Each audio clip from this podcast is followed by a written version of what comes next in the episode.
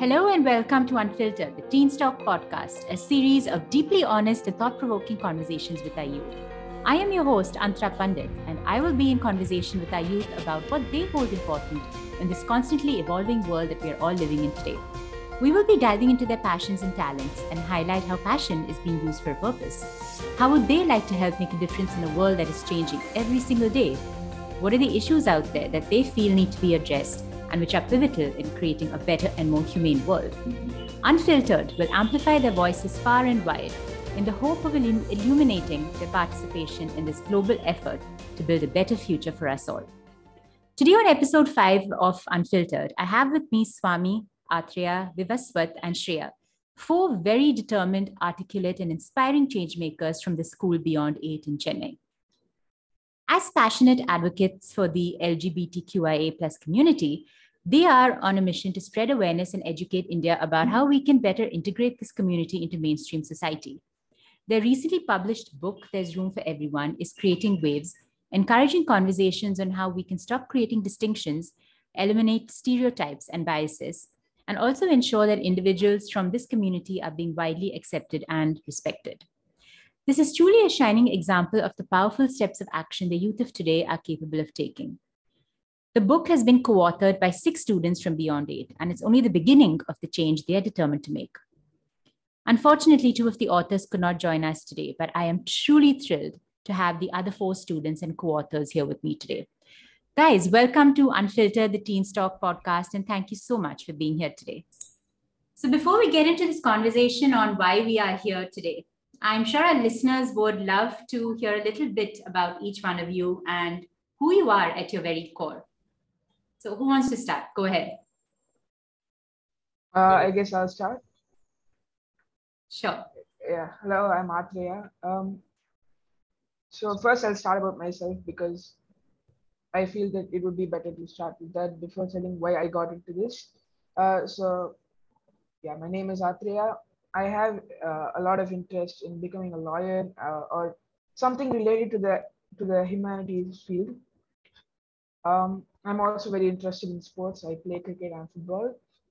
Um, so moving on to why I joined this project, it's because I feel that it's something that doesn't have enough awareness around the world. Uh, so I thought it would be kind of like nice to be a part of spreading the word around about uh, this community's existence and how we can treat them equally.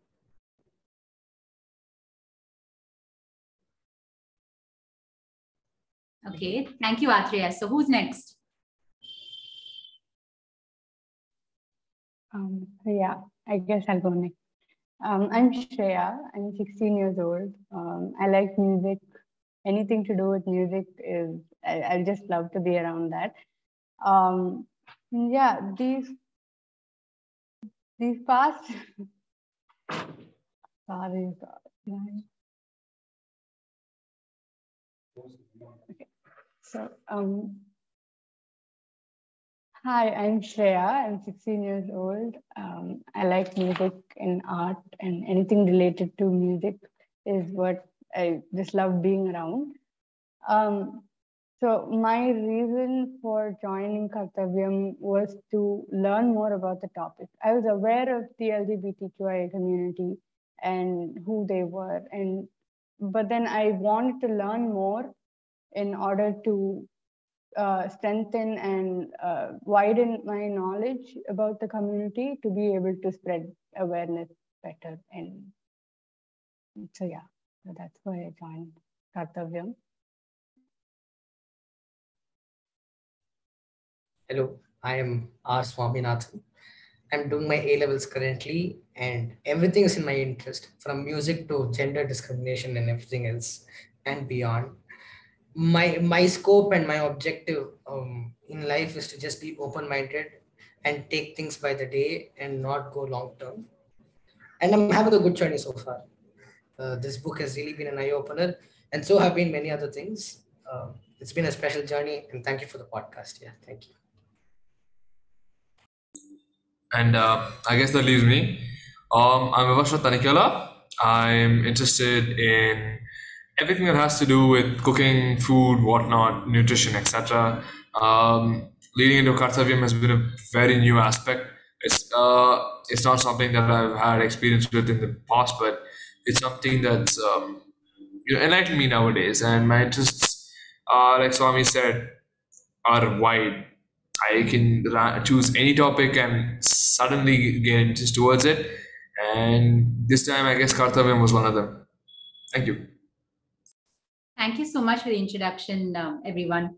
So, you know, usually after recording is done, um, I always come away feeling very relieved and a little better about raising my two young boys in today's constantly changing world. And a driving force for me behind my Teen Talk platform and this podcast, Unfiltered, is this unwavering belief that students like you and the youth like you are taking your learning from school and applying it beyond the classroom walls, right? Which is very important in today's world and you're doing whatever you can in any way that you can to create a more compassionate and healthier world. Now, it's not been true for a very long time that change starts with adults. I've never really believed that. And you guys are actually more well positioned and more capable to make that, you know, that truly impactful change that we're all looking for. Now, your relatively newly released handbook um, called There's Room for Everyone is a book that you know i have read several times from top to bottom. And um, i truly believe it's very empowering and it's like a knowledge bank of how we can integrate the lgbtqia community into mainstream society. And from what i do understand it talks about how we can change perceptions and mindsets and attitudes and so on and it also emphasizes you know uh, on what we can do to ensure that this community is respected and truly accepted now, what was your inspiration behind the book? You know, what, why do you think you felt so passionate um, about putting a handbook on this together?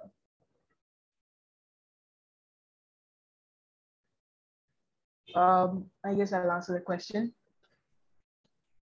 Uh, we had no idea we were going to make a book. I'll be completely honest. We had no idea we were going to make a book.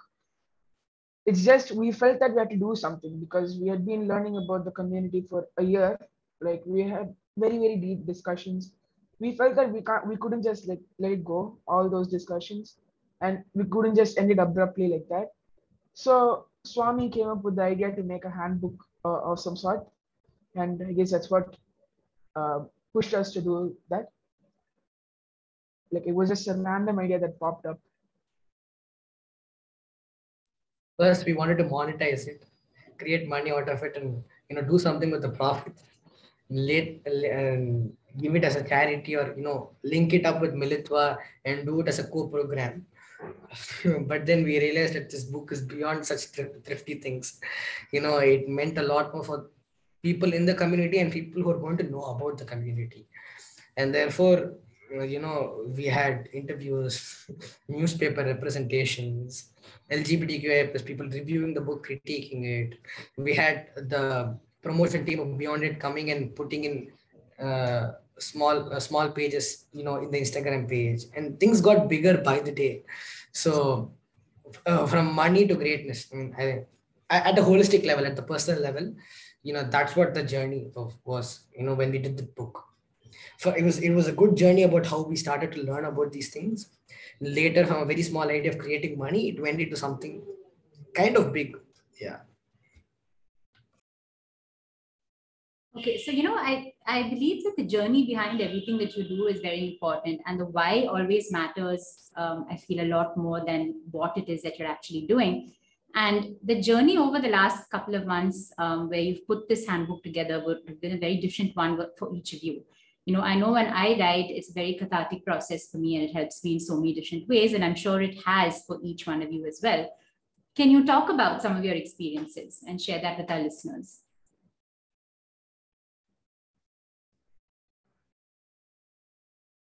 Um, I'll go ahead and give my experience. Um, so the way um, starting out was very, starting out was very, uh, what can I say, difficult because there's so many things that we as people like we were like anyone else. No idea no information still researching still in the beginning. And it was a fun experience at the start because at the beginning all we were doing was learning. We were doing what we wanted the people to do when they read the book we were learning about um, the aspects of the community, not just LGBTQIA, also gender intricacies about gender, uh, all those identities. Uh, we learned everything that we could, and we shared with each. Um, it started out with us sharing with each other about what we thought about the whole thing, and that that's what made us more honest towards what we wanted to put into the book. Um, I feel like that's one of the best starting points that we ever had. We weren't too, what can I say, too holistic and too philosophical with the idea. We wanted to be as real as possible, and we wanted to be as level, level to the ground as possible.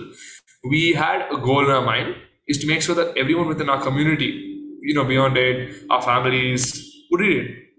Obviously, it exploded and it went beyond that, and I'm grateful that it did. But we, us, us starting out with such small, small goals is what made us, uh, what made them achievable. I feel like that's one of the best experience, uh, one of the best experiences anyone can have during any sort of projects, uh, projects that they have. But this, um, as as we developed on, it was it wasn't just a project. It was now something that was like deeply rooted within us. Kartavyam and the whole idea of making this book wasn't just you know we publish it, people read it, beautiful. No, we want to make sure that people read it, people understand it, people come back to us, people come back and tell us, oh wait, this maybe criticizes, maybe criticizes in some ways. That's perfect, all, all perfectly all right.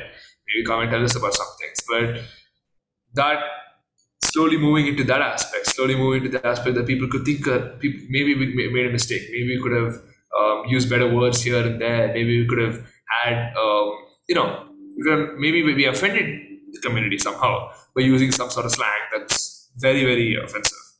But of course, we didn't do that, luckily. And I feel like that whole process of, you know, critical thinking, constantly judging ourselves and constantly making ourselves more aware about the whole um, community and learning about it, like it's just about it's just like any any topic you learn about is one is something I never want to replace. So, let's stay on this topic a little bit. You know, you mentioned that your uh, you know you were looking for people to come back and talk to you about the book. And you know you had reviews you had criticism. Now can you talk a little bit about what was the kind of feedback that you received? You know what did people say about the book and about the content that you have in there? Um sorry you can go you can go. Okay. So um i think when we all finally got the idea that we're doing a handbook, we were really nervous. I mean, especially like I, it's a very sensitive topic and it needs to be delivered in a way that it doesn't uh, deliver the wrong message. And so uh, when we started out, we were really grateful that we had a lot of help from our facilitators and even people from the community too, which uh, was a great thing because uh, we may know what to do and how to help them, but they know what help they need more than us. So I think it was a great thing that we spoke to people from the community, took in their input uh, in like the book. And when we gave them uh, sort of a rough copy of ours, they gave us few pointers that we can change. And I think one um, one point that was common with all the people that we spoke to in the, from the community was that we don't want pity, we just want support. So that was common, and that's I think one thing that we really learned from the whole process. And uh, I'm pretty happy about how it came out, and, and yeah. Anyone else want to comment on this particular question? Um, Swami, what about you? Reviews were good, but I'm not sure how many people actually read through the whole 70 pages. Maybe a few pages here and there because the comments were very general and cliched. Oh, fantastic initiative. It's very good for someone of your age to come and write about these topics. Extremely open minded. Very proud of you. Um, but yeah, I think by the passage of time, people read a bit more and come and critique on a bit finer aspects. Because I mean, I'm just talking about my review over here. I mean, the people who came and complimented me were pretty gentle and big. Oh, we're very proud of you. Oh my God, the book is fantastic. Oh my God, you guys, what about the LGBTQI plus community? I mean, it was just these statements in different in different syntaxes. Um, yeah, the, some of some of the reviews that we got were pretty vague. Others were astonishing, but I think there's there are better scopes to discuss about that at a later time. Yeah. Okay, so let's um, get into the actual content of the book a little bit. Yeah, and one of the very basic concepts I think which most people don't realize and don't know is that there is a difference between gender and sex, which you have highlighted in your book and you've talked about in quite detail. And like I said, it's not very widely known. So, can you highlight what the important difference is between both?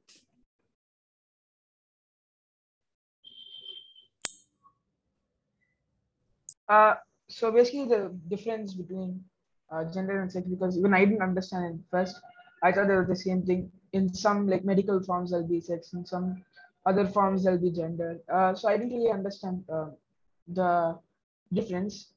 But firstly, I started noticing that the places or the, uh, I guess, the tone with which it's asked is important because in medical forms, it's it's very like um, it's a very formal approach to asking uh, what you are because sex means by birth. What uh, what gender are you by birth?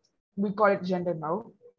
Uh, so it's either only we, we only have male and female for that but gender is what you identify yourself as because say uh, i feel that i have yeah, uh, like a feeling of femininity in myself but i'm a, by birth a boy or a male uh, that's uh, gender and i want to define myself as a woman then that's gender so i, I think it's a very important important um, difference that has to be established between those two terms But in simpler terms, sex is scientific and gender is social. Um, sex is defined by the genitals and the DNA you have within you. And therefore, you're put into a box of male and female.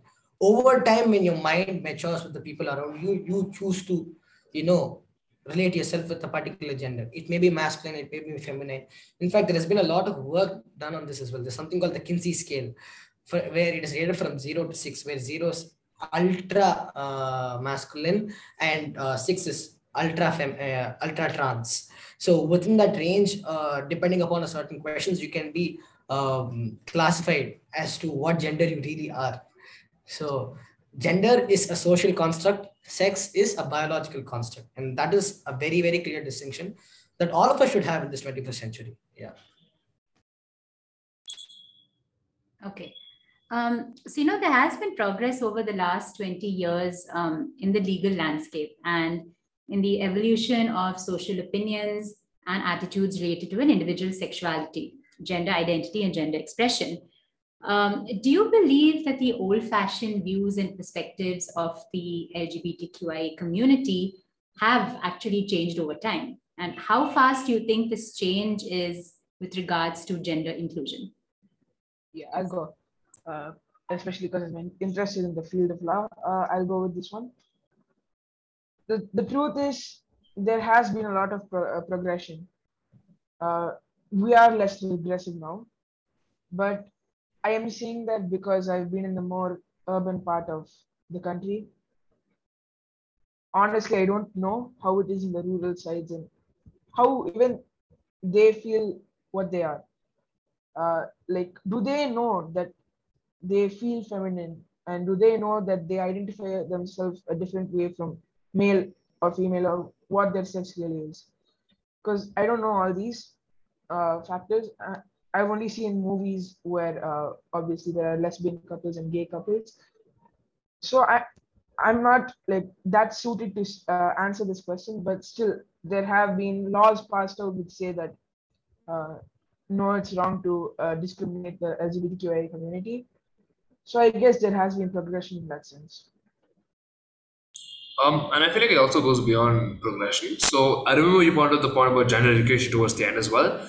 Um, and the idea is that, like Atreya has talked about, um, gender education. That's what matters. That's what truly shows progress. You can have laws, you can have policies, but if people don't learn about these policies, they they won't have any clue about what to do with them it if you learn it and if you know that this is to benefit you amazing uh, and that's what changes. Uh, it's also education.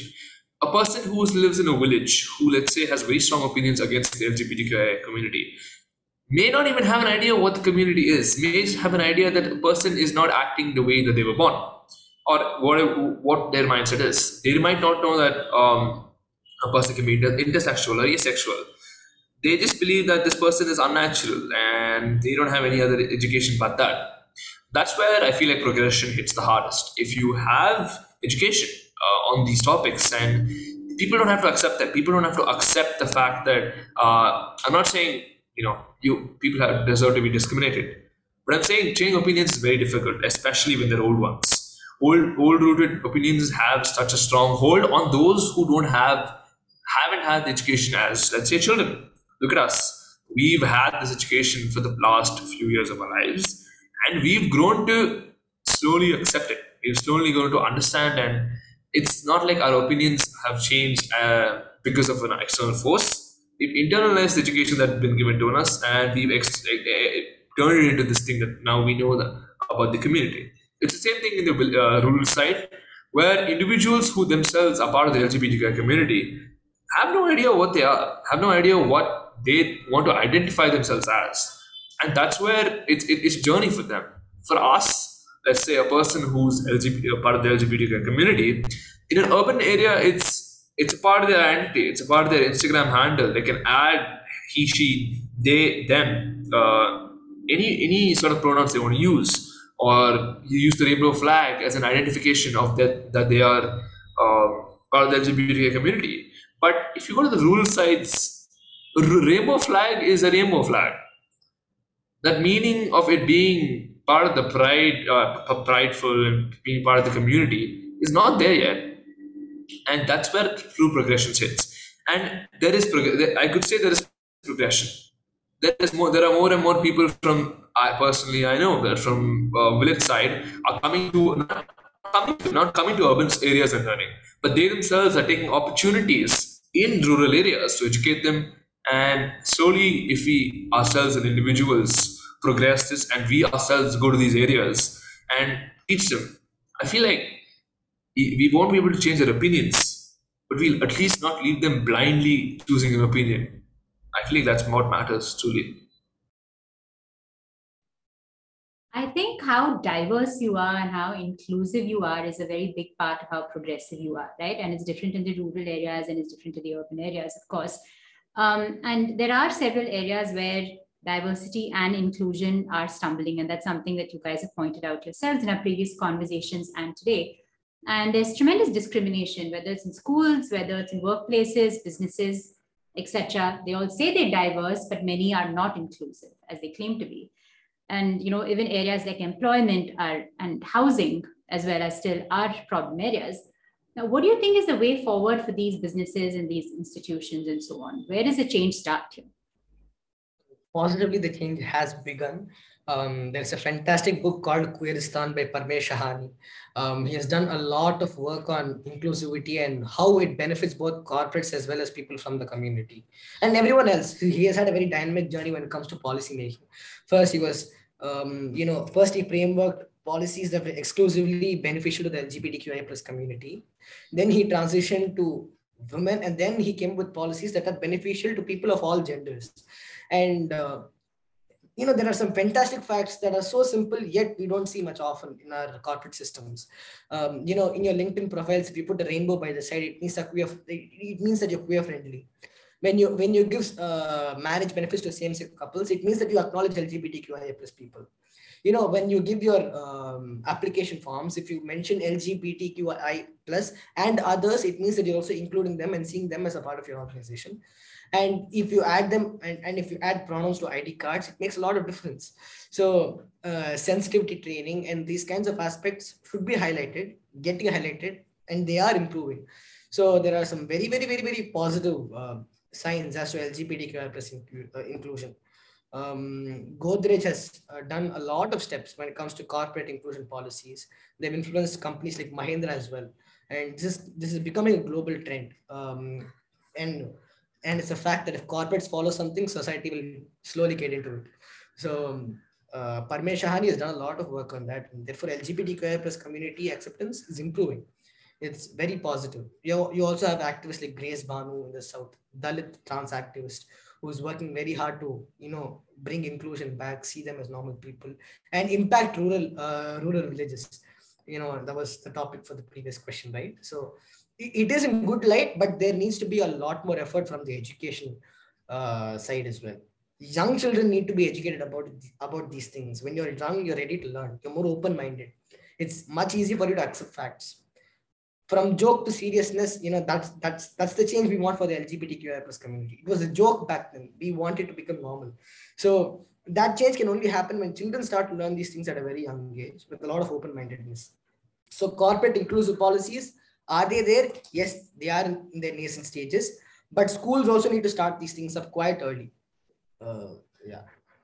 Absolutely, I completely agree with you, Swami. And you know, um, so what according to you are some good ways, you know, for education institutions to start teaching, you know, kids in the younger classes about this? I mean, but the change is hard. Uh, but as a society, we we do set masculine and feminine standards for any activity, right? We say a man is supposed to do this, a woman is supposed to do this, and then we we create a family system and then we appoint divisions of labor where the woman is supposed to take care of the household and the children and the man is supposed to go out fresh uh, face the brunt of society work hard earn money and secure the family. You know this is the conventional mindset that all of us are put into. But this is a misnomer the majority might be following it but that does not mean you don't disacknowledge the minority right so it, it is not a single-headed nuclear state family that schools should be looking to develop. Their mindset should be more open and more inclusive. They should be able to market same-sex couples. But these things take time. Uh, maybe this generation might not be so willing to bend their backs, but 20 to 30 years down the line, of course, now we've got a book down. Next time you might get a constitution done. So for schools, I'm telling, policy makings are more serious. So maybe as far as this generation is concerned, people are still a bit more conservative. There has been a lot of change since industrialization, but the 70s to 80s generation, that wave is still a bit conservative. 90s a little less, but coming onwards, you know, uh, parents will, uh, people who will, who will become parents by 2025, 2030, you know, that wave of generation, Gen Z, Gen X, YZ, from then on, you're going to see a lot of positive change when it comes to LGBTQI plus inclusion it, it will take time because people are supposed to debunk what is normal to them and see something that's specific to minority as something that's common.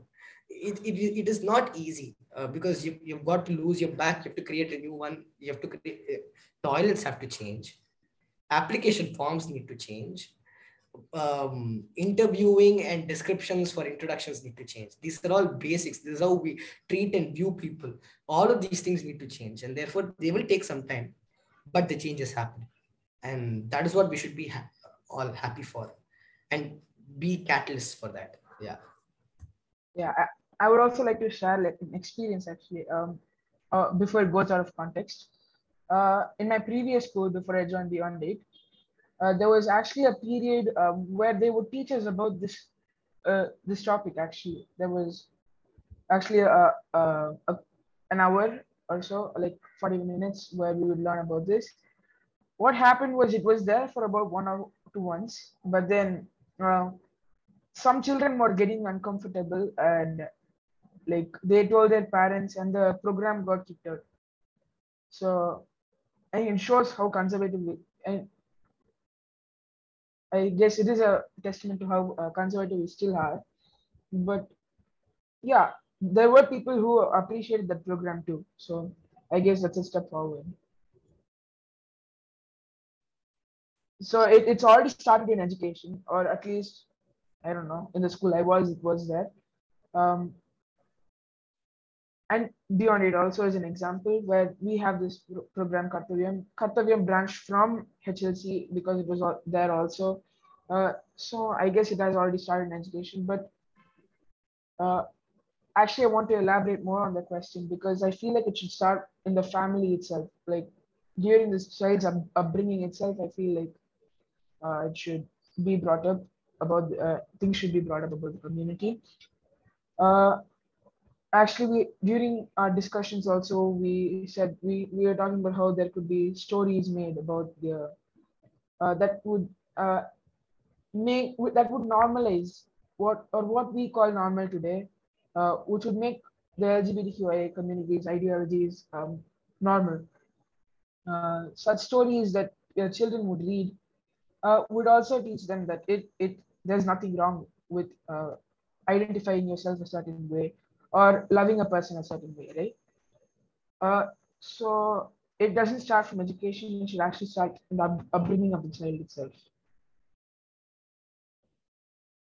Absolutely. Um, you make a very, very important point, Atreya. And, you know, um, in the book, like you said, there are some personal experiences that have been shared by people from the community who have come forward and remained anonymous to protect their identity and shared some very personal experiences and what their own journey has been. And, um, you know, I was also listening to this other podcast from um, this initiative called Swaddle a couple of days ago. And um, you know, there was con- it surrounds conversations on culture and um, gender and so on. And this is a statement which I found very interesting. And someone said, leading double lives is sometimes the only way for people to assert their identity without being disowned by their families. But you feel like you are constantly on the run, and it can affect individual mental health.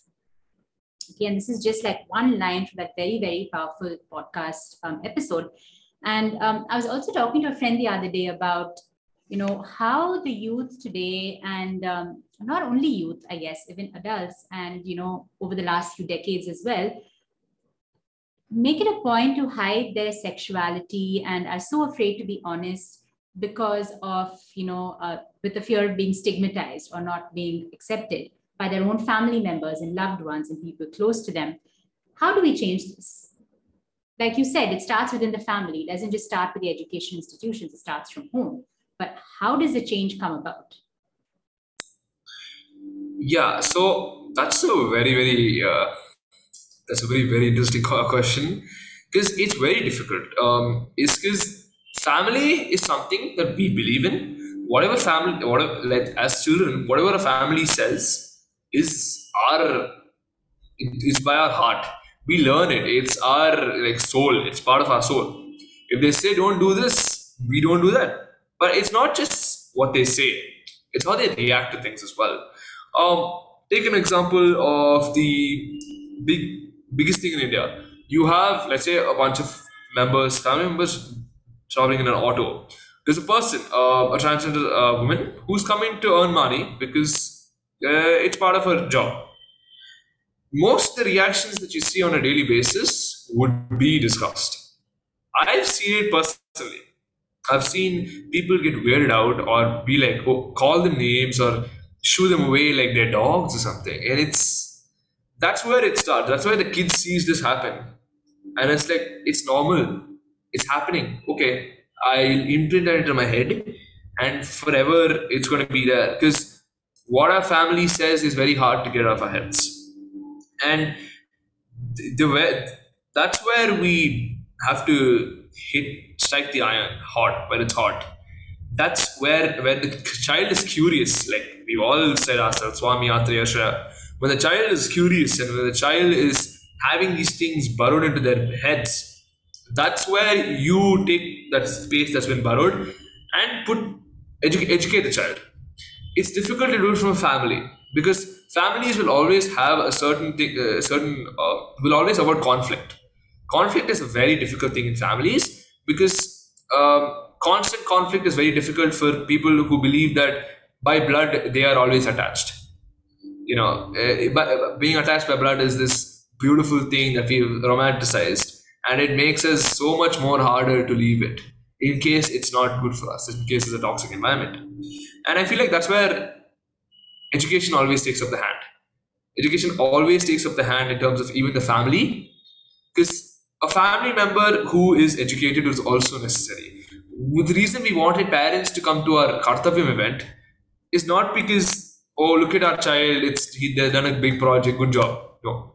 We want to educate them as well. We, they, we had a big session, our big grand reveal. Our, our, most of our parents came to our event and they were asking questions they were themselves con- contributing to this uh, uh, whole discussion that we're having.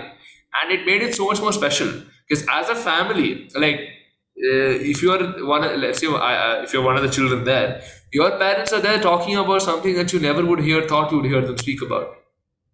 You'd, you'd see that your parents talking about the LGBT community in such an light that you believe that they wouldn't talk about because they weren't open about it. And opening is the matter. That's where it comes to opening up. If schools teach children to open up and schools teach families to open up, um, let's say through events, small events, a child comes up on stage and talks about something uh, in a, such a because of the curiosity. They're so interested in the subject. You give them this little piece of information. They're so happy about it and if they convey the same emotion and feeling to their parents, maybe uh, even their grandparents, maybe they won't change then and there. But that openness of discussion, that openness of talking about something and not being scared is what I feel like is the key factor that changes, um, you know, dynamics of talking about these topics in families. I also think it's this constant struggle between what your duty as a child is and what your right is, right? And people always say that in india you know you know the youth and you know everybody's always focusing on okay it's my right to do this and it's my right to do that. But what about your duty to your family and the elders in the family? But i think the focus is i mean it is, it's always a good balance between both. I feel that's the right way to go. But again it, that balance and that line is different for everybody i guess. Um, you know there are many laws coming up that actually eliminate the rights of people within the LGBTQI community. I feel like every step that we take forward with laws, we take two steps back after that. And, you know, uh, what are some of the laws that exist protecting the rights of this community and that are actually being put into practice? There are many areas where laws exist, but um, they take years for it to be rolled out. And sometimes they look better on paper than when they're actually put into practice, right? So, what are your views on that?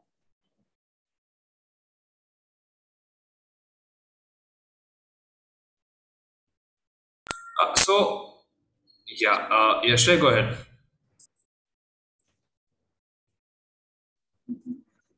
Um, yeah, I think uh, there was this instance where my mom sent me a post from Instagram where it says the Madras High Court had uh, said that schools should educate kids about the LGBTQI community. And I was actually really happy and also proud of my mom that she had sent me that after uh, the whole book release event and all of that that had happened. Um, and like Vivashwat and all of them said, uh, it's not only about educating their kids, it's also about people who who have been raised in a way that they weren't aware that the LGBTQIA community existed, but then now they're open to learn about it. And my parents are an example for that.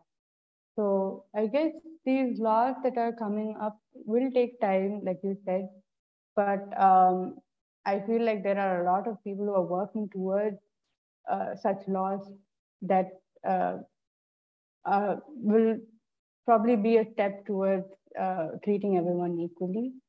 So, yeah. I mean, as of now, the legal high court has legalized same-sex relationships, but when it comes to marriages, the area is still gray. Register officers don't really acknowledge these ma- uh, marriages at uh, at whole levels. And lgbtqia plus couples are still uh, disallowed from adopting children. Mm, that is still a big policy in the making. Uh, uh, adoption rights that um, it's very gray marriage rights it's very gray um, other than that when it comes to right to uh, right to uh, life um, they have got it with a lot of struggle from Stonewall riots till now with a lot of struggle they've got their right to life. Other than that uh, right to live better is still there. It, it got to be better. Uh, there are some gray areas. Uh, the court may say by words but in actions it's really underwhelming. I mean as a society people uh, thought sex is a taboo when it came to education. Now it has become the lgbtqi plus community. In the future i don't know what's going to be next. But hopefully uh, the legal system changes and acts yeah more action more action is required on acknowledging these communities. It's a considerable amount of the population. This is natural. Being a part of the community is natural. It's never artificially imposed. And therefore, we must acknowledge this minority and ensure that the policies are, are affecting them. We should ensure that there's, I mean, the data is very sparse and scarce when it comes to LGBTQI plus community. Not a, not a lot of people want to disclose their identity in front of people, and therefore the data you get from these people are very very low and scarce.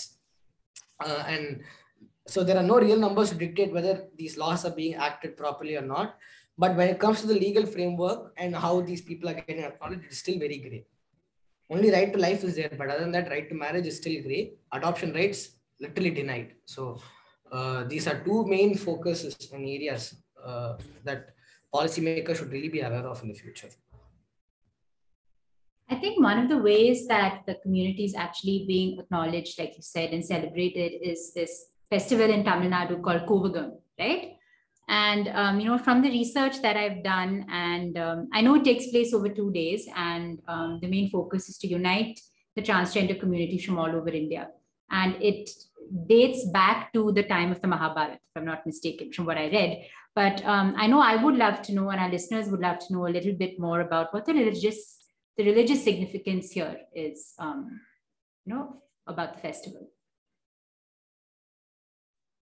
Kovagam is this very interesting story. Uh, so I'll just give some context on how the festival is really celebrated. So Arjuna, I mean, the Pandava's son, Aravan, is going to be sacrificed uh, before the great battle, before the Kurukshetra war. And this is supposed to be an omen, a good omen for victory.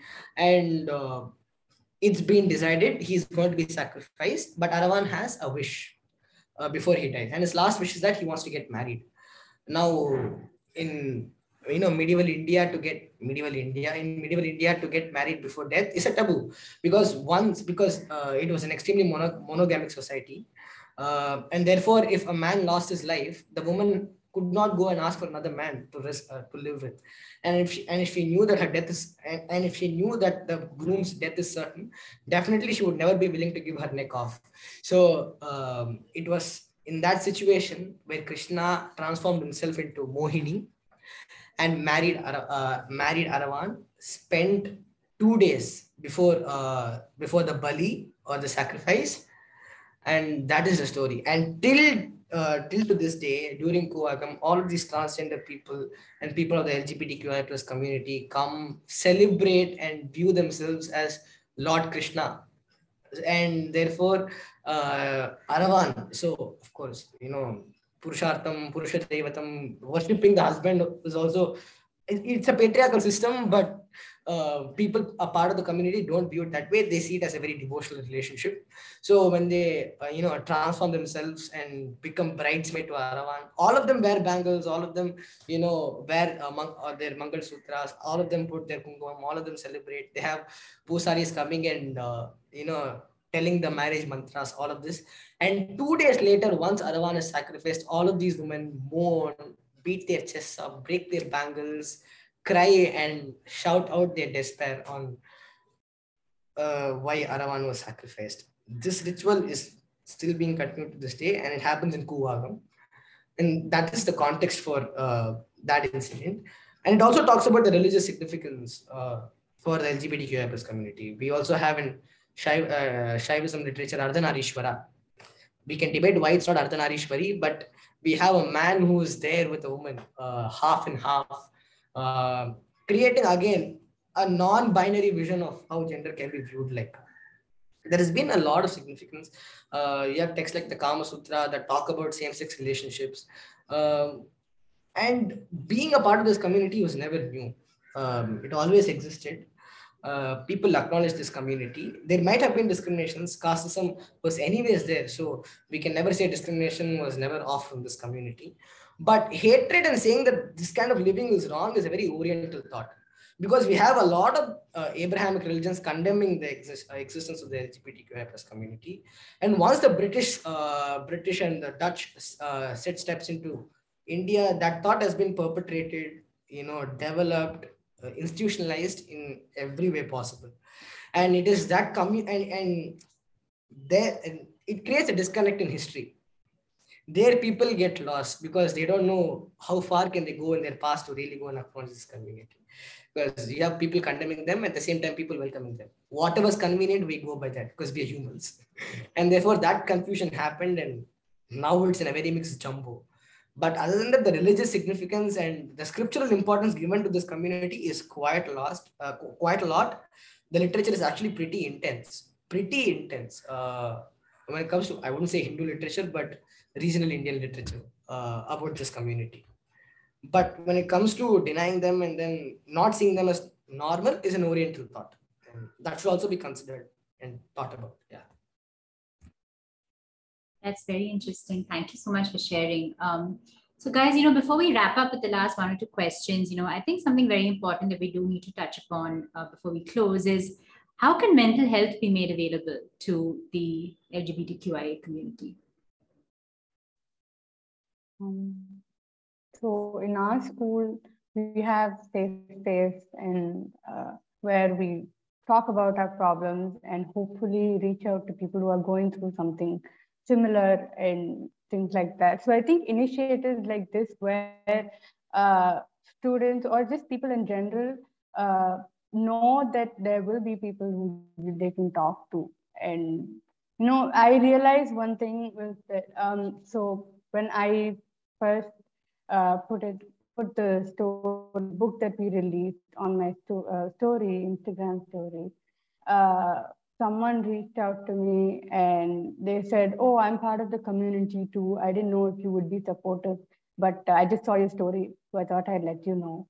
So that kind of, uh, I, I felt really um, happy. And also, I felt like if I had done this earlier, they would have probably felt more comfortable with coming out. I was always supportive, but I hadn't voiced it out that way. So uh, I feel like I guess voicing out to people that there are people that we can talk to and whom they can share what they've gone through with. Um, I think that will help a lot with their mental health. Anyone else want to comment on this? I mean, um, you know, I share with what you said. I feel like everyone's always waiting for somebody else to take that first step, right? Um, you know, they're always saying, okay, I'll wait for her or him to sort of open up and you know lend you know be that pillar of support or lend an ear and then i'm going to do it. We're always waiting for somebody else to take action but i think we need to start ourselves. Um, you know i think that's a very very important message. Um, so lastly guys what are some words of advice to everyone listening um, that you think the community would want them to know? There's one line from each of you. Yeah just humans